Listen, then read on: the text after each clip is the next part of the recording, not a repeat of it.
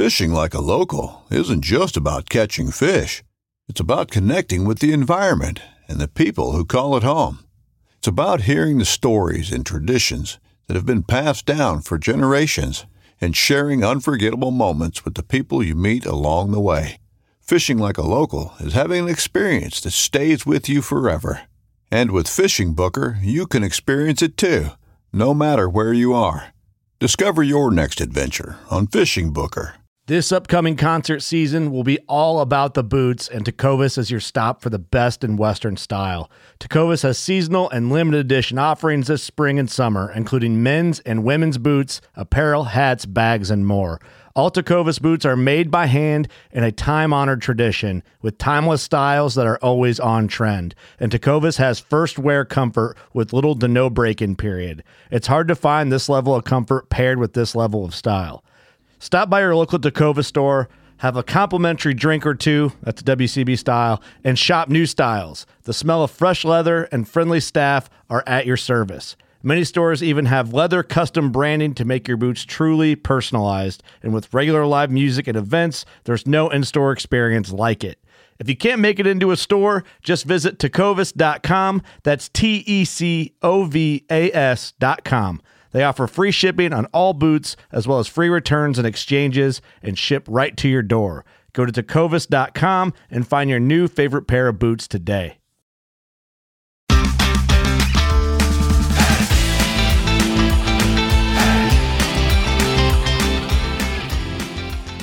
Hello, and welcome to the Publicly Challenged Podcast. I'm your host, Luke Oswald, and I hope you join me on my quest for knowledge to become a better public land hunter, angler, and forager. Stick with this, and who knows, maybe we will learn something together.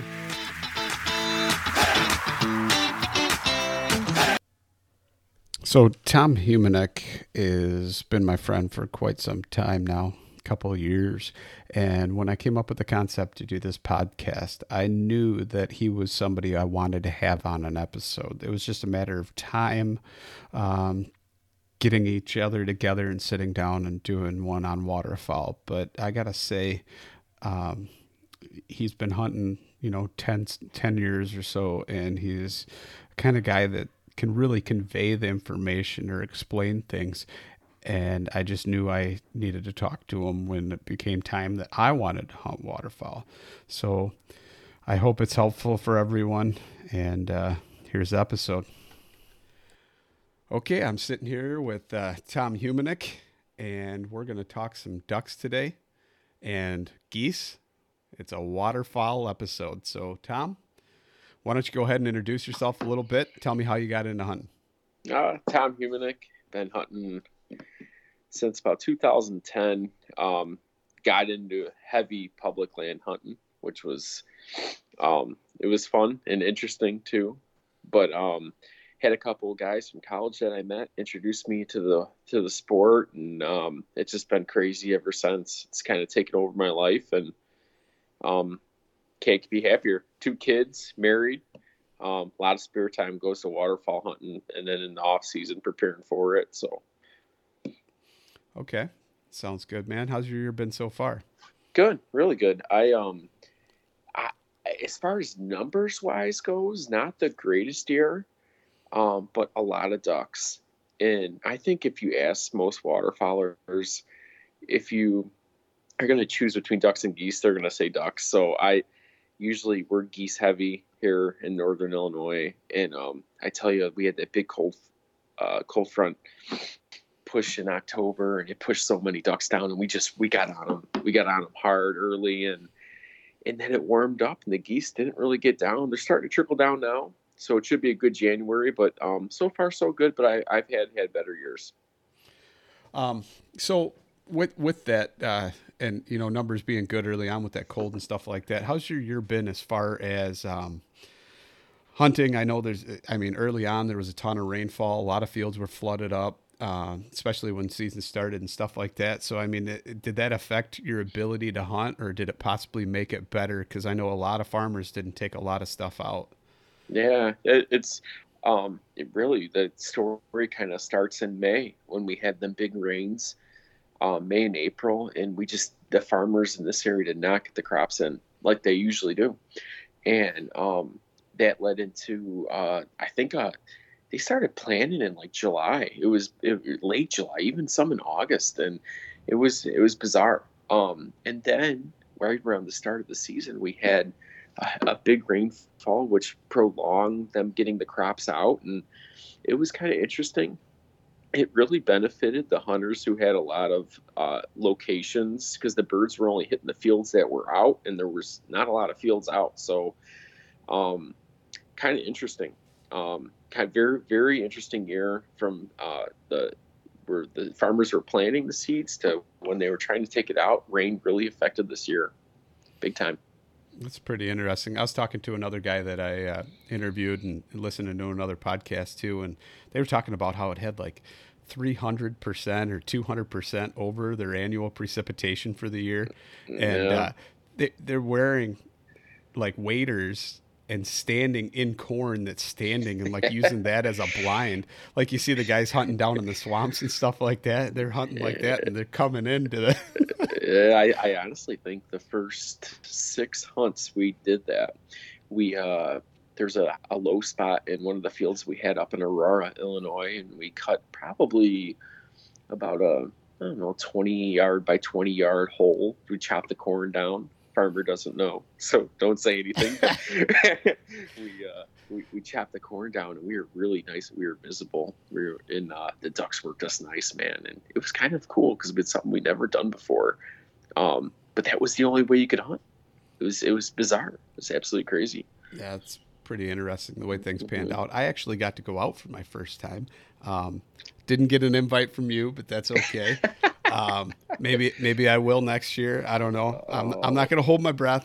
Um, but I uh, I did go out and it was kind of interesting. Uh, we took it out. We took the boat out and we went out on the river. And uh, when we were hunting, we you know hunted off a point on like an island. And um, we, it, it wasn't the river I wanted to go on. Let's just put it that way. But it was like the first run on the boat, so it's kind of like keep it close to home, test run type thing.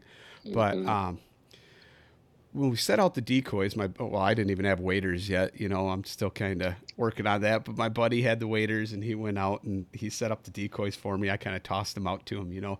But he's setting them up, and he's telling me, you know, like set them up in like a U shape or a V shape, and kind of keep it open in the middle, so it gives them a spot to draw on, and that's your point, your your focal point of where you're going to be, you know, focusing your attention.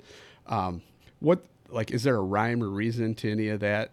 What uh, typical setup, and do you diversify? I know this is a huge ass question that I'm asking you here, but I mean, do you like uh, set up a bunch of different decoys, or are you always kind of like going after what you want? Well, you know, let's just take your example for being on a river. Um, and, and even if you're in a field, it's the wind the wind's going to determine how your decoys are set up. You, you, probably heard your friend talk about a U-shaped. He's wanting he's wanting the U to kind of define the landing zone, and it's no different when you're in a when you're in a field.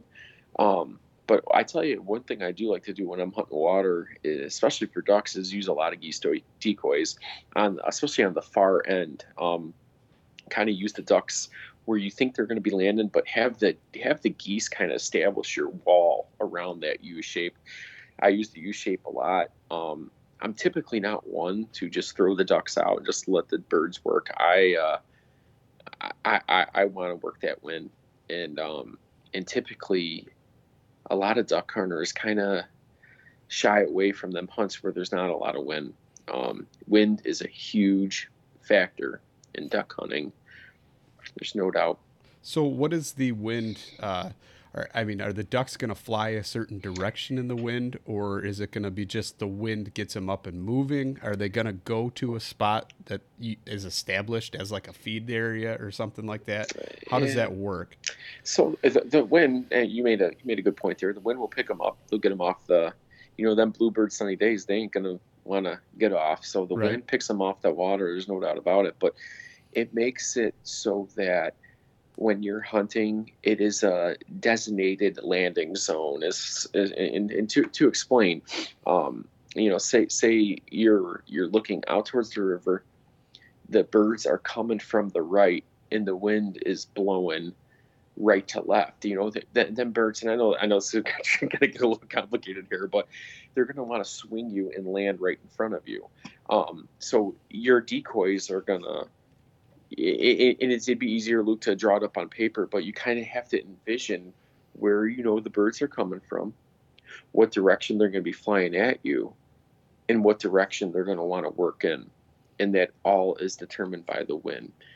Um, it, it's very very simple so much as that a plane wants to land into the wind. Right just like how a yep they they want to use the wind. It's very challenging for them to land. In fact it's very rare to see them land against the wind they almost would fall you know so if you know a direction they're coming from that's fine because they still may cross over you, but they're going to turn or circle most likely and come into the wind. So you want to set up your spread and play that to where you've got an advantage pointing at them when they're locking up. Absolutely, because you know when you're in the blind, you you can um, shift the shift your hunters around. You you, you know where they're going to be landing, and it, it it it's it's good for a lot of different reasons. Decoy setup, hunter orientation in the blind. Um, where your blind's at, your boat blind might have to turn a little bit on the shores to, to favor the wind in the landing zone. So it's all it's all goes into the prep work, knowing and and two, you, we have to think it's not just knowing the wind, but it's a lot of it's knowing where they're coming from. If you have a huge reservoir five miles east, you got to you got to you got to plan for them to either they're going to be coming and landing right into your spread, or they're going to have to loop around and work your spread a little bit. And in that in that case, you probably want to beef up your decoys a little bit. So when you say beef up your decoys, because I seen you know, I mean, I know the state limit, which I don't exactly know why, and maybe if you could touch on that for me, because um, I don't understand why you have to have a minimum of a dozen decoys, but um, you've kind of talked a little bit before we started this interview about uh, using a lot of decoys and why. But can you tell me a little bit about all of that? Um, it's confidence. I think you know, as I grow into a more experienced hunter, I think the right decoys are the the most important thing. Sometimes, sometimes I don't. I, I, like to use if we're, if if if I know we're going to be seeing teal, let's not put out the Canadian geese this time. Let's work teal. Let's get some wood ducks. Let's start thinking early season. Let's get some mottled looking ducks in there, some black ducks, some. Eh, but if it's late season and you're and you're dealing with um, maybe some divers, maybe some mallards, maybe a pintail, uh, uh, uh, canvasback, you're gonna want to you're gonna want to change your decoys up to, to so the birds can identify when they're flying around. Um, to touch on to touch on the, the the limit, the that rule in law was established because of PETA, believe it or not. Hmm. Um, PETA would go and occupy a lot of the public land spots, and they would sit in there, so hunters couldn't go in there. So the law states, I believe it's a dozen decoys. Yeah, it's um, a minimum, I think, of a dozen. Yeah. And, I, and, one of my buddies was telling me that, and I'm like, no way, man. Are you serious? Yeah. So, and it's, like, okay, true. so I got to spend X amount of dollars just to use a public land blind. But it makes sense now. I mean, yeah. you know, if you say it like that. But so. Most. I'm sorry. Most go ahead. Hunter, no, no, yeah, I'm sorry. Um, most hunters have 12 decoys, so it's not a threat to them. But um, decoy orientation and spreads wasn't as big of a deal to me early on in my waterfowl career, but now it's more it's strategy and it's more analyzed and it's and that just comes with experience and knowledge and knowing what I'm going to see. If I'm working divers, I'm not putting mallards out. I'll put the Canadian geese out, but I'm going to make sure I got some white backed decoys out there. Some when I say white backed, you know, um, basically white looking decoys, canvasback, bluebill, redhead, some some some that adds some variety so they could see it. It's it's a lot of experience and knowing what's in your area and the temperature and the weather and what time of the season it is. Yeah. Okay. Um, I like the only reason I thought that was because if I was going to take out my canoe or something like that, I was going to put, um, you know, just like throw a dozen decoys in there or something and get out. And I was like, man, I don't want to have to put more, you know. yeah, that, but, that that's definitely it. And I, I tell you what, I, you, start to see a lot of hunters. You know, I, I hear this all the time. I'm selling my big feet. I'm selling my big feet. I'm selling my feet. Well, why are you selling your big feet? Well, I'm, I'm upgrading to Dakota or I'm upgrading to Avian X. And I and I when I first started hearing that, I go, "You guys are crazy," you know. Big feet decoys, those are those are great decoys. But when you put a Bigfoot decoy against an Avian X or a Dakota, there's a huge difference. There, there really is, and I don't think I don't think waterfowlers mind spend a little extra money to get the get what a good looking professional spread looks like out there. I think I'm gonna go the other direction on that though. I'm gonna I'll uh, spray spray paint some milk jugs or yeah, I know. And you talk to the guys who've been hunting for yeah. sixty years and they used to spray milk jugs. It's it's all preference to believe it or not. But yeah. I they make these decoys so nice it's it's almost impossible not to spend an extra 30 bucks and get the best looking decoy now. Right. So, okay, I got another question for you then. Um, there was a guy I saw, I don't know, I think it was like a social media post or something like that. And he was, I think he was on Lake Michigan in a kayak. And he had like just a single line of V leading out to the kayak. And I mean, is that like a realistic approach or what? Yes, yes. If you're diver duck, diver duck hunting or uh, gonna be getting into some old squaw or some some uh, uh, yeah, you probably would see some canvasback out there, but bluebills you'd see out there for sure. They travel in a line path, so that's a typical line. And it's funny you say that because when I was first starting waterfowl hunting, I said the same exact thing. Why do we have six lines? And hmm. um, that's how that's that attracts the diver ducks when they're when they're in, and and that's usually typically how they sit. So, um, okay, good question, really Thanks. good question, good that's observation. A, yeah. Um, so then you're saying it's it's all confidence for the like uh how when you like I mean you see some guys that pull out with like an entire trailer like a cargo trailer full of decoys fill up a field and that's just like a commercial type hunt if you will or yeah, I mean yeah yeah and they're, and they're doing that because they're not on the X per se you know? The geese um you know when we're up in Aurora typically most of the geese are on the Fox River and let's just divide them in thirds. A third of them are going and hitting this field northwest of the river. A third of them are hitting it southeast. A third of them are hitting just straight south. Um, what you try to do is you're waiting for them to pass you, and when you have a lot of numbers in your field, it looks like it's a it's a, a big gang of geese feeding, and and and you, you absolutely need it. If you are not hunting the X, you need a lot of decoys just to get them interested because it's very hard to pull them off their spot they've been hitting for days or weeks at a time. So, okay, that's that's a good way to talk about that because it transitions into my next question. Then, so is there scouting or something like that involved if you're oh, going to yeah. do that, or how do you yeah. go about that? Absolutely. I mean, if you're in these high traffic areas like Braidwood or or, or uh, you typically don't have to do the amount of scouting we used to do back in the day but um, yeah, there's times you'll catch me on a on a Sunday morning grabbing a, a coffee and going and taking a ride, seeing seeing where they're at. And um, what I'll do is I'll get a map and see if I have a field in between where they're roosting and where they're hitting, and seeing if we want to go out and attack them. Um, sometimes it's it's good, and sometimes I just don't have the field, and we have to go to uh, Plan B. Okay. So when you're talking about like Braidwood and Aurora and places like that, uh, what's what's the reason behind that? Is it like a a major public rest area or something, or what? What's, yeah, uh... well, I back in uh back in the mid '80s when they built Braidwood Nuclear Station and LaSalle Nuclear Station, then Dresden was still there, um, and then you had the Fox River. The a lot of geese in, in waterfowl used to travel right through this area, but these nuclear power plants changed everything for the central fly zone so much so that the southern states wanted to have it. It wasn't a lawsuit.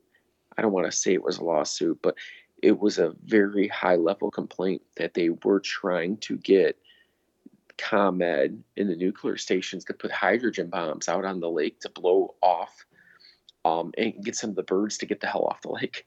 Like so the propane, start... uh, the propane yeah. blaster things. Yeah, so they and I'm not kidding you, they literally were doing that. They wanted them to get down to Arkansas, where the big dollar hunting was going on, and it was for years. In southern Illinois, used to be a huge duck and goose hunting area, but um, early 90s when the geese discovered these power plant lakes it was like a wall and they stopped and they didn't go much further than this area that's why And- in the past 25 years this is the goose capital of the country make no mistake So that would be something to do with the temps of the lake because they never freeze or correct yeah Okay. So Correct. it's it's it's warm enough to where they're not icing over, they can have water and they're staying there.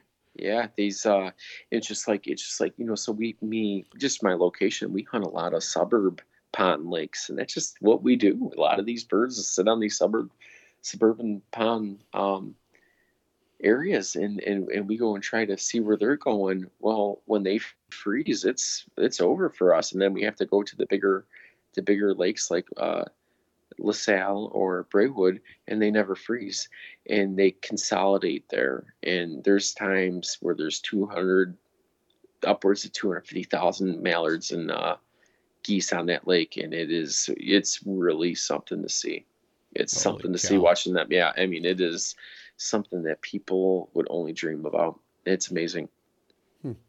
So, um, what's your experience hunting those type of areas then? I mean, do you typically still hunt like a Braidwood Lake or something like that, or is it You kind of know, or the You river? know, yeah, you know, it's uh when we landed our first two pit blinds out at Braidwood, we thought it was the absolute greatest thing in the world. But I soon found out that, you know, we were out there and there was a group to the east, there was a group to the west, there was a group, there's a lot of pressure out there. And that's where the numbers kind of helped us because we had a lot of decoys but I would only go there if I knew it was going to be chaos. And when I mean chaos, the birds weren't exactly sure what was going on. And what changes that is snow. Snow for goose hunting and duck hunting in northern Illinois changes absolutely everything. It's yeah, it disorients them.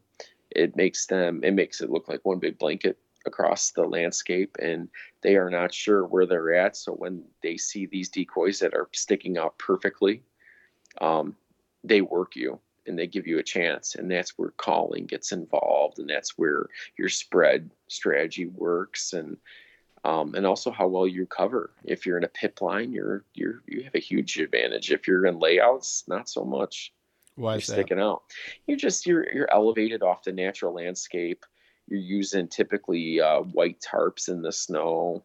It's just it, it's difficult to hide five six hunters out there. Um, at least i feel i feel i feel it is um, others may not but um, i've always felt that when you're in layouts you're a little bit behind the eight ball and you got to really take a lot of time to brush your blind in and make it look really good That makes sense. hmm Um, so what's your ideal hunt then? I mean, snow, cold weather, timber. Man, I uh I honestly there's nothing more that gets me more excited than working an ice line on the river um, on a snowy day. You got snowfall coming.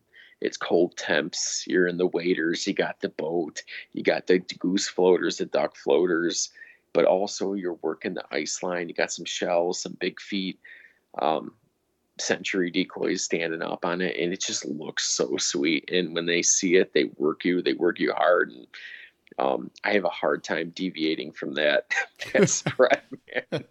I also I've had the privilege of going down and hunting in um, Arkansas, flooded timbers and rice fields, and that's a lot of fun too. But I, um, I, I, I, there's nothing better to me than shooting birds over water. I agree. That's kind of, I don't know. I haven't really done a whole lot of it, but it seems to me like it just, when you talk waterfowl, it seems like there should be water involved. Yeah, That's one of them did- things, but them them cornfields and bean fields they just they burn you out after a while man. It's uh you wanna you wanna see some challenges and that's a river a river brings some challenges there's no doubt about it is that what you first started haunting them was the river or? yeah yeah right there in uh des plaines blind uh 5 6 20 26 24 those were the ones that brought me up and man we, we didn't know much and that was okay that's why the state puts these spots out and it allowed us to learn what what was a waste of time and what was the really time to be out there um, how to work a spread what decoys you want certain times of the year. Um, and that's what's so important about public hunting. It gives people who don't always have that opportunity a, a chance. Um, I, I can remember one time where and this is going to sound crazy, but I think this is probably our first or second year when we didn't have anything so much as a, a, a old pool raft that we had to go in the garage and blow up the night before, and it was one of the yellow and blue banana boat ones, and and that's what and that's what we did. We laid our guns on there and our, our, our twelve decoys or whatever the hell we had, and, and I remember us pulling, and we just had fishing waders at the time. We are freezing, but that was when I learned the that was when it was fun. That that, that was the good times. when when we got if we just saw one duck work us, it was the greatest thing in the world. You know, there's sometimes I want to come back home and kick the dog when I'm not getting my limit, but then I always have to reflect and say, hey, I, I remember them times when we didn't have a we, we didn't have a clue, but we were learning and next thing you know, we shot a mallard, and next thing you know, we got a beautiful canvas back, and and we, and we really built our built our, our, our archive up with some great experiences that allowed us to be tremendous hunters. Man, it's, it, so how, it's awesome. How long did it take you uh, before you got your first duck? Then it wasn't the first year. The first year I got nothing. And I'll never forget this. We had six geese come in at 10 yards. We shot at all of them and none left. none dropped it as the last day of the season, January 31st, probably 2010. um, the next year, I didn't get anything. And it wasn't until the year after that where we had a group of ringnecks swing hard left on the blind, cup up hard on the right, and we shot two of them. And that was my first duck, and I still got that picture. Nice. And um, once it, that was a public, that was at actually Mazonia, right off Braidwood Lake. Um, but it took a little while. It took a lot of hard work, and and that's what that's what's so um, it, that's what makes this whole thing so great is because it just wasn't handed to us. We we went through some growing pains to get where we were at today, and it's fun. Nice. So when you say we, you mean like you and your your duck hunting eh, crew? Yeah, yeah. Me and my buddies. Um, we've got probably a handful of guys I hunt with consistently, and um, we all kind of were in on it together, man. We we were post. We went to college, played football, and we're kind of like, well, what's next? Let's try this duck. we didn't know what to do, you know. What what's next? And we we took up duck hunting, and this is right before the Robertsons came on the TV, and and that was a whole nother story in itself dealing with that effect. I mean that was a big deal. What do you mean show, that effect? When that show came out after that there were duck hunters everywhere. And there was times in the first couple one two you know, probably first three years where there was no one out there. It was just us. And then when that show came next thing you know there was uh that blind was filled. That blind was filled. everyone wanted to be like them. And hmm. um you ask people who were around that time. it had a big, it had a big the Duck Dynasty effect. It, it, really does. I truly, to That's this day, stand by that. Yeah. I wonder how many of them fizzled out, or are they all still hooked? Because it's, it's a, if they're anything like me, they're probably still hooked.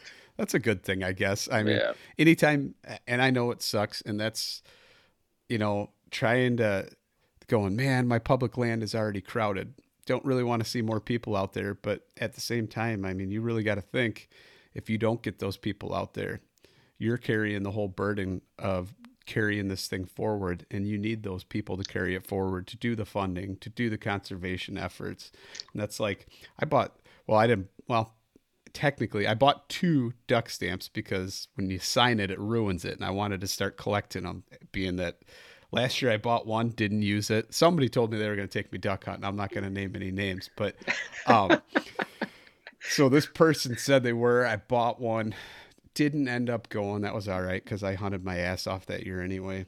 Did an elk hunt and deer hunting too, and I was probably burned out. I, I probably couldn't even handle going, but um, so like Sam Soholt did the thing where he did the stamp it forward and he bought stamps and then you buy a T-shirt or something. He sends you another one. So I ended up with three duck stamps this year. Oh no, okay.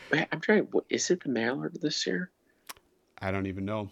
I, I got to them look. sitting. I'd have to look. I got so Yeah. many of them, and I save them all too myself. But um, it's actually the license. And what I used to do is I try to go get what was on the stamp. And uh, there's a couple of years I was the golden eye. I got it. The canvas back. I got it. The wood duck. I got it. Um, the Canadian goose. I got it. But uh, I think we had a swan in there, and then there was a couple other weird. Hey, I don't think you're gonna go there. get a swan. no, no, I'm not. I um, no. so let's talk about uh you, you mentioned calling earlier um and I, i'm sure there's a probably more than we can even unpack in this uh in this episode but i just kind of want to know how do you know what you're supposed to be calling or um are you identifying a bird and trying to do a distinct call or are you doing like a generalized something as they're coming over your spread Yeah, yeah. Um, we'll we'll talk geese first, and then we'll go to ducks. Um, geese, I feel like are a little bit more responsive to the call. It it it, it entices them a little bit more, not much more, but a little bit more. Um, they're easier to call, in my opinion. Um, they have the hail call. They have more of like a grunt call, like a like a um like a whine call that kind of brings them in at the end, and then they have like a comeback call. Like uh, and I can't do it. I keep trying to think like I'm gonna mouth it but um, it's more of an obnoxious call, which kind of gets their attention when they're flying away, maybe deter them.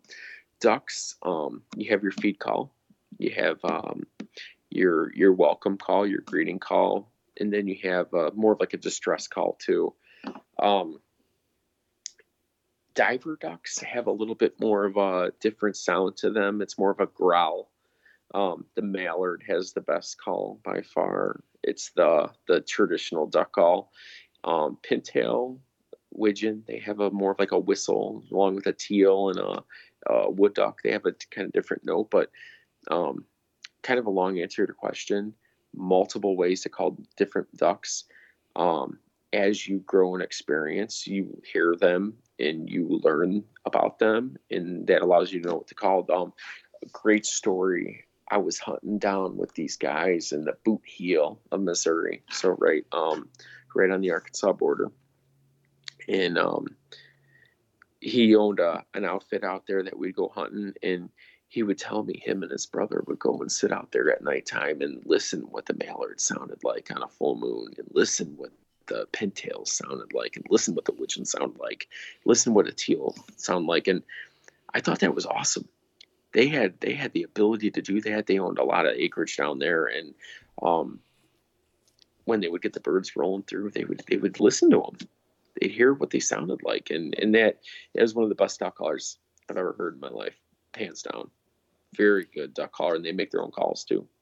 So So a word to the wise: if you got some private property or place where you can go sit at night, yeah, listen, yeah. right? or even if you want to go, if you really, really, really want to get into it, YouTube utilize technology. I mean, they can they can tell you what what a how a hen reacts to a male drake call or vice versa. You know, it it has an effect on them. But I will tell you this, as far as calling goes, um, I am not a big fan of calling too much. I think overcalling will screw you. I think it um unless you're a very good caller, it's not going to be as effective practice as you think it's going to be. A lot of people get so excited when they see the birds. It's the first thing they do. They're you can see them fumbling around on their lanyard trying to find the right call. Um, but I'll be honest with you, your location and the way your decoys look to them is 10 times more important than how you sound because most of the times they're not really able to even hear you till the end. So speaking of fumbling around on your lanyard, um, you got any bling bling on your lanyard? Well, And I, by bling bling, I mean you got any bands? And did you get any this year? you ask any of my friends, any of them, I am always not there for the band. I don't know why. It's a shame. Um, have I been on many hunts with them? Yeah, absolutely. And typically, I uh, um, I like to tweet. I, it that's that's a complicated question because I've seen some the worst out of people get get brought out of people when a band who shot well he's on the left side but I shot at the right side. It, it, kind of brings the worst out of people because it is the trophy. It is no, there's nothing better than shooting a band, and I um I'm typically the one that kind of goes hide in the grass at the conversations. I unless I damn well know I shot the thing, you ain't gonna see me getting uh, ruining my Sunday afternoon over a little piece of metal wrapped around That's- the leg. See, because I yeah I don't get the whole thing of it, and I think it was actually like Steve Rinella or somebody who said, um, and I don't even know I don't remember if they were talking about bands, but he was talking about an elk and shooting a collared elk or like a mule deer, and it, the way he put it was, somebody already got the best of that animal, so why would he want to shoot it? And. I I mean I guess maybe there's a difference in correlation between the birds, or maybe it's just become such a status. I mean, I get why you're, you're Mm. you get to find out how old the bird is, or at least when they banded it, and how long it's been flying around with that thing on their ankle, and where it's been. That's pretty cool. That but other cool. than that, I just I don't know. I I don't really get it. But it's it's um it, when when you see a hunter with bands all around his lanyard, it's like uh, uh, uh like a Tom Brady with Super Bowl rings. You know, it's, it's like it, it, it, that. That's how people, the hunting community, looks at it. Now, at the end of the day, does it really matter? No. Does it make you a better hunter because you shot more bands? Absolutely not. Because no one, no one goes out and band hunts. It's pure luck. Um, you could be as unlucky. You could shoot 400 birds a year every year and, and only get two, like myself. My friend in Aurora shot 90 and shot seven so far. So it's it's just one of them things, man. Um, it's just when you see a person with bands around their lanyard, um, you could tell that they're um, experienced, just because they've been out there a lot. Because it takes a lot of time to get them. so but other said than that, I, I don't really get into the the band um, the bandwagon. nah, the bandwagon, we'll call it. but uh, so you're talking your buddy shot like 90 ducks or whatever and however you know 200 a year what do you do with all the meat man hmm Um, there's a place up in uh, Aurora. We send it for like a goose jerky. The ge- you know, typically, like I said, um, hunters in this area shoot geese more. So um, you'll have a surplus of meat and a lot of it, and we'll send it to uh, some houses up in. Uh, when I mean houses, like some companies up in uh, Aurora, and they'll pack it with pork and some cheese and peppers and and you'll have like a what looks like a deer stick. Um, the duck, now on the other hand, um, I take that very seriously. I'm always willing to take the ducks, and I absolutely love cooking for people. It's kind of how I've progressed in my hunter um, status. I think I'm probably at the end where I I almost rather go out and take pictures and show people what the experience is like, and then get the mallard and and and um, cut them up and and and put them on the grill and, and and then that's that's where I get my most satisfaction when I have a perfectly cooked mallard seasoned correctly, utilize the fat on the skin and, and, and place it in front of someone and then seeing them saying, Holy cow, this is this is spectacular. This is an amazing piece of meat. nice That's why we do this, Luke. You know what I mean? i it's, do it's you know a, lot of people lose sight of that and um, my message to them is to to rethink that that's my daughter today asked or yesterday asked me daddy can we have some deer steaks and so i said Yeah. sure got them out last night put them on the traeger uh, today and i had hand trimmed venison steaks and as i was trimming it was one of them things it's like everything was coming back to me all the way from you know the hunt I mean, because obviously I know the deer, the deer it came from, so I know the exact day, the instance, how the whole thing unfolded, and it was like I was reliving it as I was trimming the meat, and then to see their face, and even my wife's like, "Man, this is really good." I'm like, "Yeah, yeah, it is." isn't it?" it's very it's very good and, and i uh i think that's awesome I think that's I think that's fantastic. There's some people I know I love venison, so I there's some people I know who are big deer hunters will swap meats, um, and they love how I cook my ducks, and um, really really developed a strong passion in the past couple years for cooking. And Nice. It's awesome. Yeah. Very nice, man. Mhm. So we're about wrapped up here, but uh, I got to ask you though, you got any uh, trips planned or anything like that coming up? Uh, typically every year we go down to Arkansas do a flooded hunt, and, uh, flood timber hunt, and then uh, flood rice hunt. But um, back around last March, me and my buddies got together and said, "Hey, let's go down to Texas." Um, when we said that, we're like, "Okay, let's go to Houston, hunt diver ducks, you know, hunt redheads," and that's kind of what I want to do. But we found an outfitter called North Texas Outfitters, and I've been following them closely the past couple of weeks, and they've been doing very good.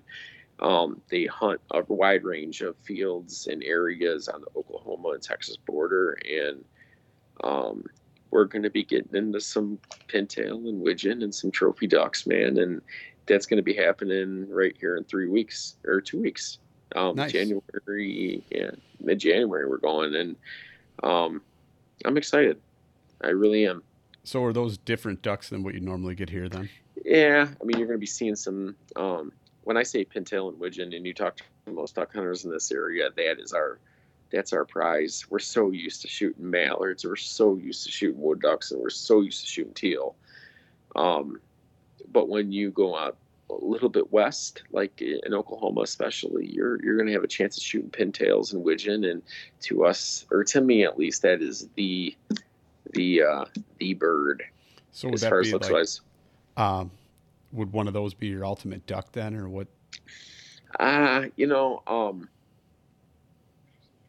it's got to be the pintail.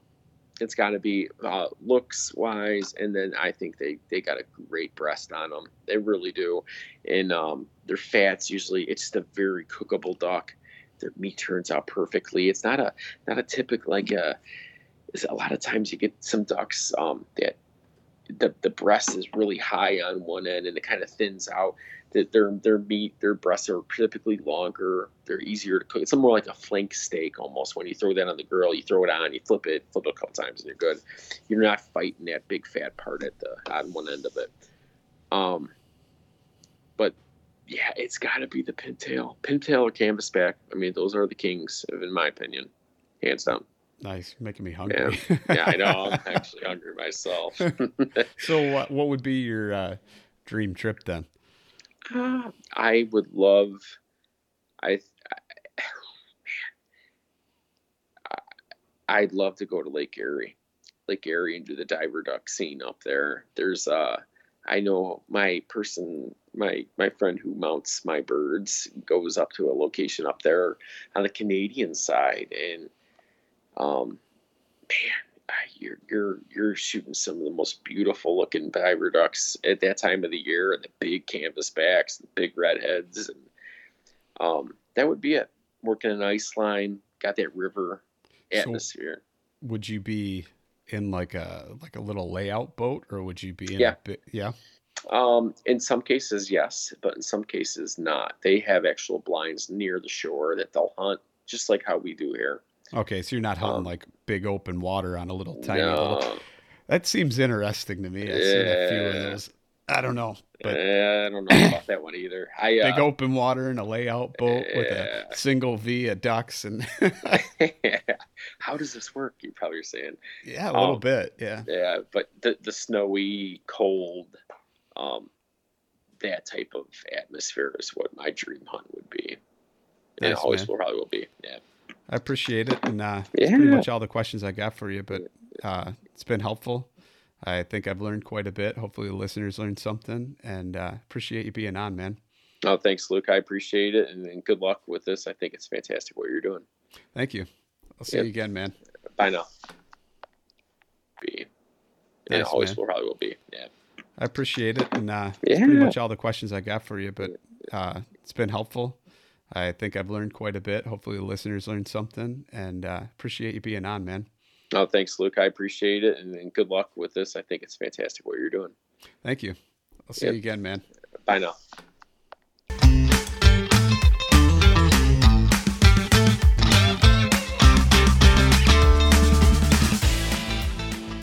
Thank you for listening to the Publicly Challenged podcast. If you liked this episode, please subscribe on whatever platform it is that you're listening to. Also, you can find us on Instagram at Publicly Challenged, and you can also find us at Publicly Challenged Podcast or publiclychallenged.com. So please reach out to us with any questions, comments, concerns, or maybe you'd even like to be on the show. And once again, thank you so much for listening.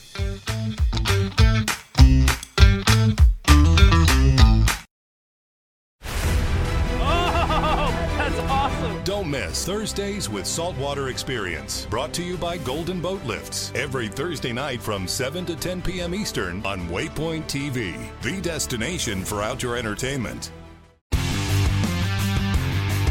Don't miss Mondays with Into the Blue, brought to you by Academy Sports and Outdoors. Every Monday night from 7 to 10 p.m. Eastern on Waypoint TV, the destination for outdoor entertainment.